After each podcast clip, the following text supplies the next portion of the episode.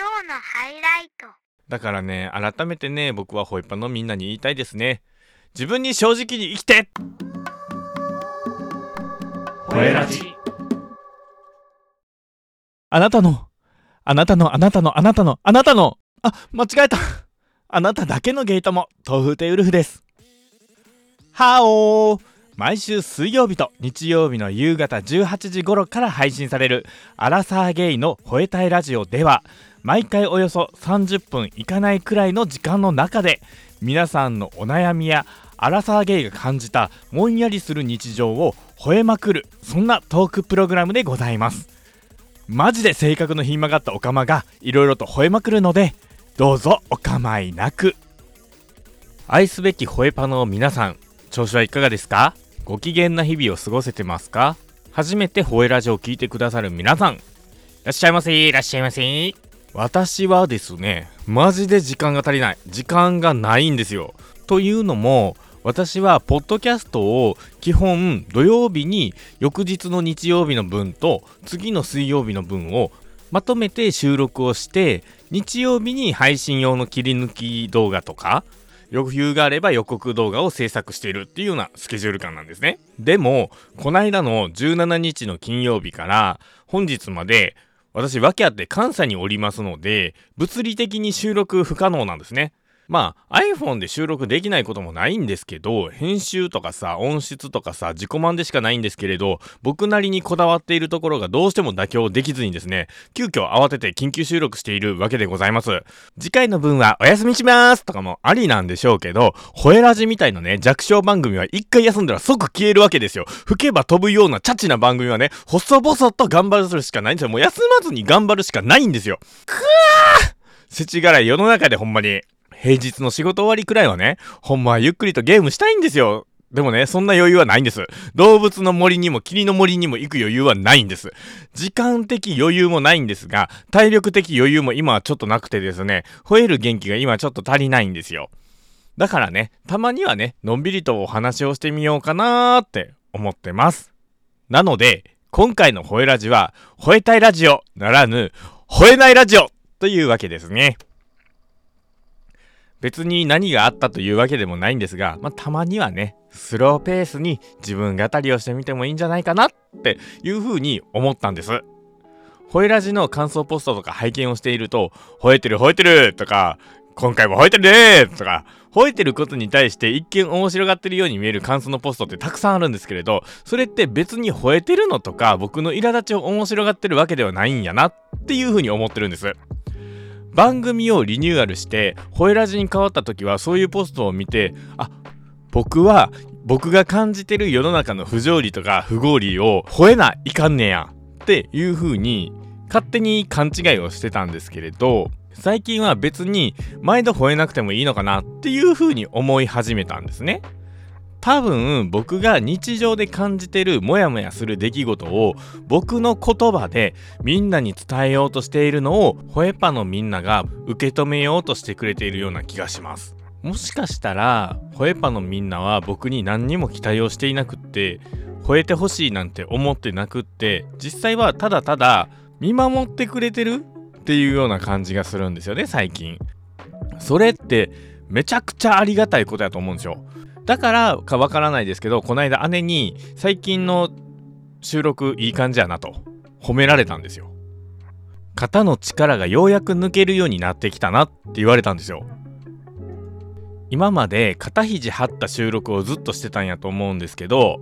姉がそう言ってくれるようになったのはホエパのみんなが僕に何を期待してるかっていうことについて僕がちゃんと理解をできるようになったからなような気がしています。ホエパのみんなは僕と同世代の方ももちろんいるんですけどそれ以上に僕よりちょっとお兄さんお姉さんからの指示をいただくことが非常に多いんですね同世代とかちょっと年下の子ももちろんいるにはいるんですけど基本は皆さん僕よりちょっとお兄さんかお姉さんなんですよね多分そういった人たちが僕のことを見守ってくれてる？吠えてる吠えてるっつって見守ってくれてるんやなっていうような気がします。そうやってねホエパのみんなが僕を受け入れてくれたから33年生きてきてようやく僕は僕自身のことを最近受け入れられるようになったような気がするんです。そんな風に言うとこれまで自分をじゃあ33年否定しながら生きてきたんかって言われたらまあそこまでではないんですけど否定してきたというよりかは自分の心の声を押し殺して生きてきたっていうような感じなんですよね。ホエラジでお話ししているような心の声っていうのは家族やパートナー一部の友達にしか話さないそんな内容ばっかりなんですね場合によっては家族にも自分の思いを押し殺して生きてきたような人間なのでそういう思いをホエラジを始めたことによって自分自身がそういった思いを受け入れられるようになってきたような気がするんですよね。もともと小さい頃からそういう生き方をしていたのか自分の声を押し殺していたのかというと決してそうではなかったような気がしていて小さい頃は今よりも感情表現も豊かであったような気がしますし自分の心の声ももっと大きかったような気がするんですね。例えばよく覚えてるのが誰か大人の人に怒られたら僕はすげえピーピーよく泣く子供だったんですけどピピ泣いてるとよく大人に男の子なんやから泣くなとめっちゃ言われたんですね。それを言われたらさらに火がついたように僕は泣きまくったんですよ。反抗してたとかそういうわけではなくてそう言われることが子供の僕にとってはとても苦しくて悲しいことだったんですね。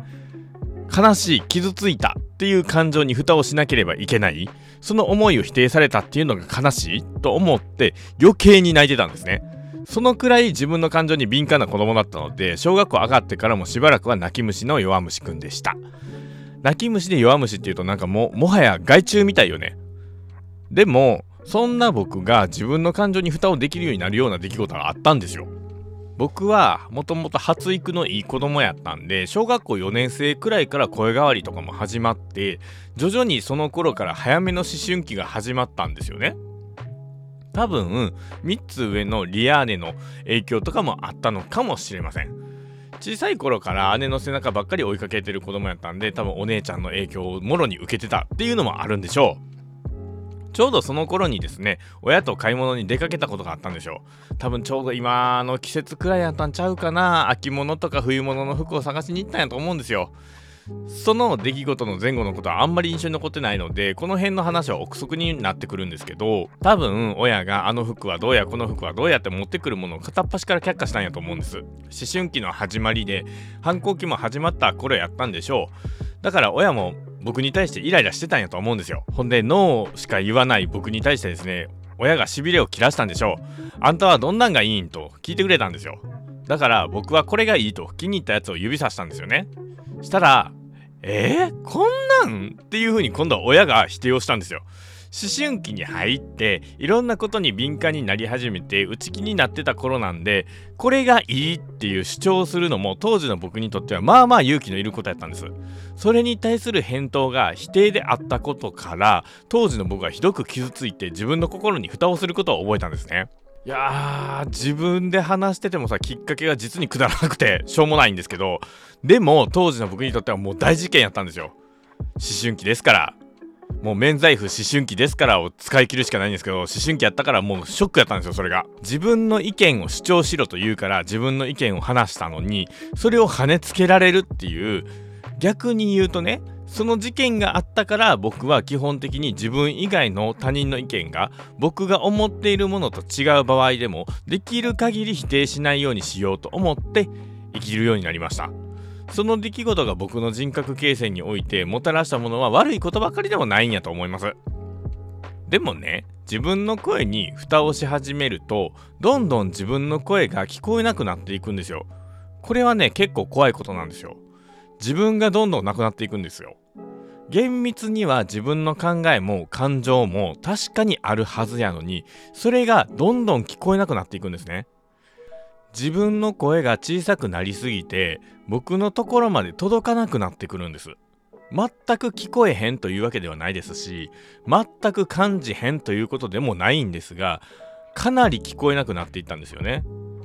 結果的に周りの大人や周囲の環境にとっていい子であることが自分でも楽になっちゃってもちろん全部言いなりとか言うわけではないんですけれど譲歩してもいいかなって思える範囲がかなり広くなった結果一部の人以外に自分の素を見せる必要がないというところに行き着いてしまうんですね。でもポッドキャストを始めて自分が内に秘めてる心の声を大にして発信することでこんなにも受け止めてくれる人がおるんやとか炎上しちゃったらごめんなさいって言えばいいんだよって言ってくれたホエパもいたりしてちょっとずつ僕は僕の声を大切にしてあげていいんやなーって最近思えるようになったんですよ。心を開いている家族とかパートナーとか一部の友達だけにそうやって自分の内側を見せるんじゃなくってむしろどうでもいい人にこそ自分の内側を見せてもいいんじゃないかなっていうふうに思えるようになったんですよ。それは別にホエパのみんながどうでもいいとかそういうわけではなくってどうでもいい人やからこそ自分の内側をさらけ出すことで逆に好いてもらえる可能性もあるしその人の内側まで開示してくれる可能性があるっていう意味なんですねだからどうでもいい人にこそ自分の内側ってどんどん開示していいんやと思うんです。そう思えるようになるまでは僕は基本的に臆病な人間だったので他人を試すようなこともちょこちょこしていたような気がしていまして石橋を割れるまで叩いてほらやっぱり割れたやんっていうような生き方をしてきてたんですね。割れた時に修復してくれる人とか割れる前にそんなことしたら割れちゃうよって言ってくれる人だけを信じて心の内を見せてきてたんですけど別にそんなことする必要はないんやなとホエパのみんなと知り合ってこういろいろねやり取りしていく中でそういう風に気づいたんですよ。この経験から僕がホエパのみんなに伝えたいのはやりたいようにやったらええんですよ。世間や人の目なんて気にせんでいいんですよ。他人がどう思うかどう感じるかなんて僕には変えられへん事柄なんですよ。どうすることもできへんのです。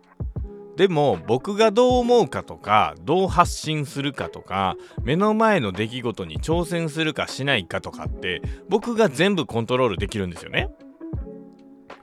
僕は僕がコントロールできることだけに集中したらいいと思いますしホエパのみんなも自分にコントロールできることにだけ集中してフォーカスを当てればいいんですよ。前例がないから怖くて挑戦できませんとかチャレンジできませんなんていうこともたくさんあると思うんですけどそれなら自分がお手本になってあげればいいんですよ絶対にそういう姿を見て支持してくれる人が現れるんですホエパのみんなみたいに僕がどんだけ暴言吐こうが どんだけ社会の不平等不満を発信しようがそれを支持してくれる人っていうのが実際おったから全然そこはねビビらなくていいのかなっていうふうに思いました。その考えを賛同してくれる人が必ず1人はいるんです。10人十色の考えならばきっと似たような色の人が1人は必ずいるんです。それがねようやく最近僕は分かってきたんですよだから自分がコントロールできへんこととか僕を理解できへんくって否定する人たちのことはどうでもええわって前向きに思えるようになったんですよね。だからね、改めてね、僕はホイッパのみんなに言いたいですね。自分に正直に生きてって言いたいですね。言いたいことは言えばいい。我慢も遠慮もせんでいい。人の意見は10人十色やから自分のカラーを大切にしてほしい。あなたの行く手を阻む人や否定する人ももちろんいるとは思うんですけど、そんなんどうでもええわってほんまに自分が必要なものだけにフォーカスしてそれをしっかり握りしめていきましょう。持ってるだけで障害となるような否定的意見とか無駄になるものはしっかり見極めて手放していきましょう。そんで何事にも臆することなくブレずに流されず自分に正直に生きていきましょう。結局ね吠えずにスローペースで話しましょうなんて言うてたくせにね、自分の思いをね、結局吠えてますね、僕ね。また鼓舞するようなこと言うてますね。でもね、自分の声を押し殺すことに慣れてしまうと、ほんまに自分の声を見失いますんで、ホエパのみんなにはそうなってほしくないですしそうならないように自分の必要なものを見極めていきましょうホエラジがホエパのみんなにとって持ってるだけで障害になってしまうような無駄なものになってしまう日が来たらそれは残念ですけれどその時はホエラジのことも容赦なく切り捨てていきましょう。聞いた人が少しでもいい状態になってくれるのが僕の望みであるので聞いた後にマイナスになるような番組やと思われた時はその時はもう容赦なくこの番組切り捨ててください。それはホエパのみんなにとって必要のない番組なんですよ。でやっぱり僕がそう思えるようになったのは支えてくれるホエパのみんながいるっていうおかげなのでほんまに皆さん支えてくださってありがとうございます。ホエラジ。さて第13回目の放送で「ハッシュタグホエパ」の使い方を布教しましたが早速使ってくださってるポストがいくつかあるのでご紹介いたします。まずはハリートさんですハリートさんは5回目の配信でお便りをくださったお肉ちゃんとジャガジャガラジオという番組をされているポッドキャスターさんでまたハリートさんは立体刺繍っていうのもされているんですよ。僕立体刺繍っていうの全然お恥ずかしながら存じ上げなかったんですけど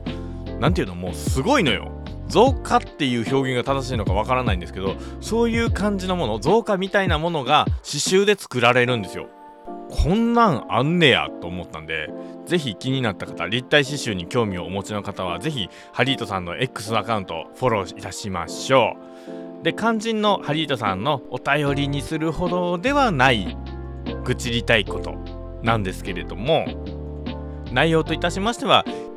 いつ何時でも娘が使った食器を洗わないテスト期間が終わっても言ってもやらないから言うのが疲れたということだそうです。いやねこれねほんまにね自分で食った食器くらい洗ってくれよっちゅう話なんですよ。でいちいちそんなこと言いたくないってのもなんかわかる気がするんです。言えばきっとお嬢さんはめんどくさいなーみたいな感じで嫌な顔したりすることもあるんやろなと思ったんですよ。でもハリートさんも言いたくはないけど言わなあかんからお嬢さんが嫌な顔をするたびに結局ハリートさん自身が自己嫌悪に陥ったりしちゃうのかなとか勝手に妄想が膨らんできました。やっぱ嫌な顔されることって自分でも言いたくないやん。お互い楽しく過ごせるのが一番いいからさ言わずに済んだら楽やけどそういうわけにもいかんっていうのがこのお悩みというかこの愚痴の辛いところよね。でもこれも前述の通り他人の言動っていうのはコントロールできないのでどうしても表せたいということであればもう虐待に近いレベルで洗うように仕向けるしかないのかなとかって僕は思いました。もう自分で洗うまで洗わないという強行手段ですね。ご飯よー言うてもお嬢さんの分だけ用意しない。あれ？私の分は？ってなったら食器洗ってないから食べたかったら自分で食器洗えば？みたいな。食器洗って自分でよそえばいいんじゃね？っつって。もしハリートさんが言うだけで自己嫌悪とか嫌な気分になってるんやったらそんなことしたらもっと自己嫌悪になってしまうような気もするので現実的ではない気がするんですけれども。でも実際にこのお嬢さんの食器だけ洗いませんっていうのはやるやらんは別としてね自分の中で最後の切り札として持っておくと精神的に楽になる部分もあるんじゃないかなっていうふうに思いました。実際にそんなねご飯よ言うて娘の分だけ用意してませんなんていう親御さんはなかなかおらんと思うんですけどほんまに限界が来たらそれを一度やってみるのもありなんじゃないかなっていうふうに思うしもしくはやらずとも自分の中でいつでも困らせられる主導権は私が握ってるけど私が寛容やからお前は今そこで飯を食えてるだけであっていつでもこんな状況ひっくり返せるからね。っていう切り札を自分の中に持っておくともしかしたら楽になれるかもしれへんなーって聞かれてもない勝手なクソバイスをしてみたので全部聞き流して便所に流して忘れてください。続いて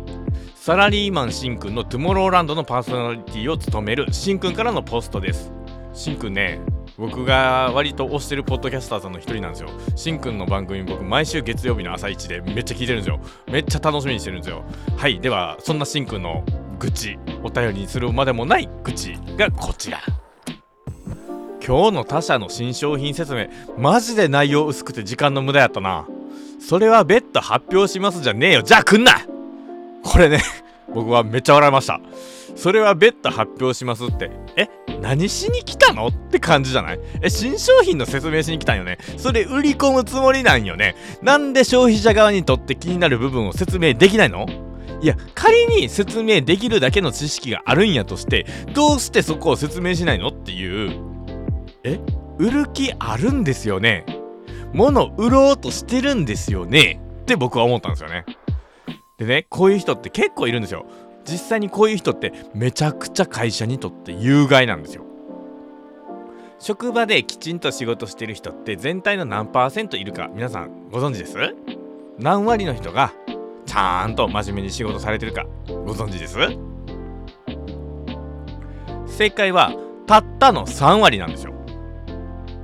じゃああとの7割は？ってなるんですけどあとのまず5割は何もしてないのと同じでさらに残りの2割は人の足を引っ張ってるだけなんですね。でこれ最悪なのは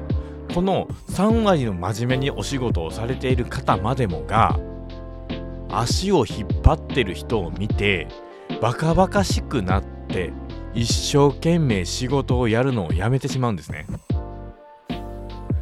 多分この説明しに来た方は5割の人もしくは2割の足を引っ張る人なんですよね。しんくんにそういう風に思わせたのであれば足引っ張ってる側の人間やと僕は個人的に思います。だって説明会に参加してる人の時間を無駄にしてるわけですから十分足を引っ張ってるって言えますよね。人生って1秒1秒の積み重ねなんですよ。だからその1秒1秒を無駄にするっていうのは人生を無駄に生きてるのとズバリ同じなんです。だからねしんくんやその会社の人がこの足を引っ張ってる人を見て腐らずにやっていただきたいなというところが僕の正直な感想でございます。ちなみに僕が独立を志しているのはこういう5割の人と2割の人を見てバカバカしくなったから独立しようと思ったんですね。だったら自分でやる方がええやんって。なんでこの5割の人と2割の人の責任を俺が背負わな。あかんねやと。なんで俺が背負って起憂せなあかんねや。と思ったからなんですね。背負わされるのは自分の責任だけで十分ですし自分の責任をできるだけ他人に背負わせたくないと思ってるんですよ。だってその方が楽じゃないですか。だからねしんくんもそうですけどサラリーマンやってる方ってほんまにすごいと思います。僕の場合はまだ独立もできていないので何にもすごくないんですけどむしろサラリーマンも満足にできなくて独立も満足にできてないのでまだダメダメなんですけど仮に独立できたとしてもやっぱりサラリーマンできる人の方がすごいなと僕は思いますね。組織の一員になるってそれだけですごいですよ。秩序とかルールからはみ出ずにやるっていうことですからね。さらにお父さんってなるとそのバックに家族とか守るものがあるからいざしんくんが冒険したくなっても冒険するためのハードルっていうのは独り身というか、まあ、僕もパートナーはいますけど僕よりもはるかにしんくんの方がハードルは高いわけですよ。自分の本当の望みを殺さねばならん瞬間もきっといっぱいあるんやと思うんです。だからねマジで尊敬しかないよ。マジで。それって尋常じゃなくすごいことよ。お父さんお母さんってすごいのよ。自分殺して子供のためにいろいろできるってすごいのよ。私には無理やもん。母性全くないもん。だからせめてしんくんには腐らずにやってほしいなってこれ見て思いました。冒頭にも言いましたが僕はサラリーマンしんくんのトゥモローランドを毎週月曜の朝一めちゃくちゃ楽しみに聞いてるのでそのままのしんくんの考えとかを曲げずに歩みを進めてほしいなというふうに思いました。アラサーゲイの。アラサーゲイ。アラサーゲイの。超えたいラジオ。アラサーゲイの。吠えたいラジオというわけで本日の吠えラジいかがだったでしょうか？楽しんでいただけましたでしょうか？今日は吠えないぞって思ってたのにしっかりといろいろ吠えてますね。牙を抜いてお話しするつもりやったんですけれどそういうわけにはいかなかったですね。年を取るとですね思ってることを伝えるだけで説教臭くなるんですよね。別に持論を誰かに解きたいというわけでもないのに考えや思いを伝えるだけで若い子から見れば説教っぽくなるのはもうほんまに嫌なことですね。とはいえ若い子からの反論もぜひに聞いてみたいと思っているので27歳以下のリスナーって今のところゼロなんですけど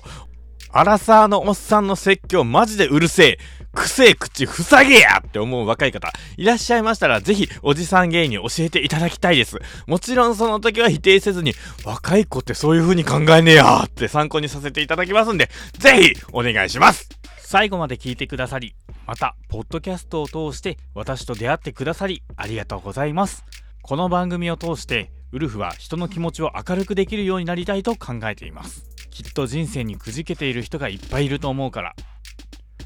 この番組ではお便りを常時受け付けておりましてウルフに聞いてみたいことや番組で取り上げてほしいトークテーマ代わりに吠えてもらいたいことやお悩みなど些細な内容や一言でも構いません。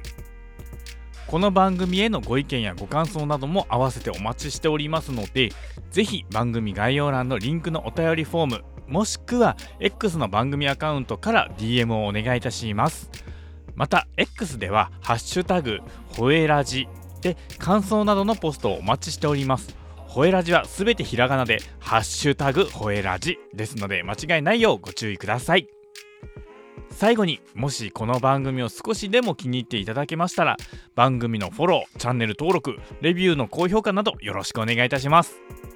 ではまた次回。本日のお相手は豆腐テウルフでした。再见。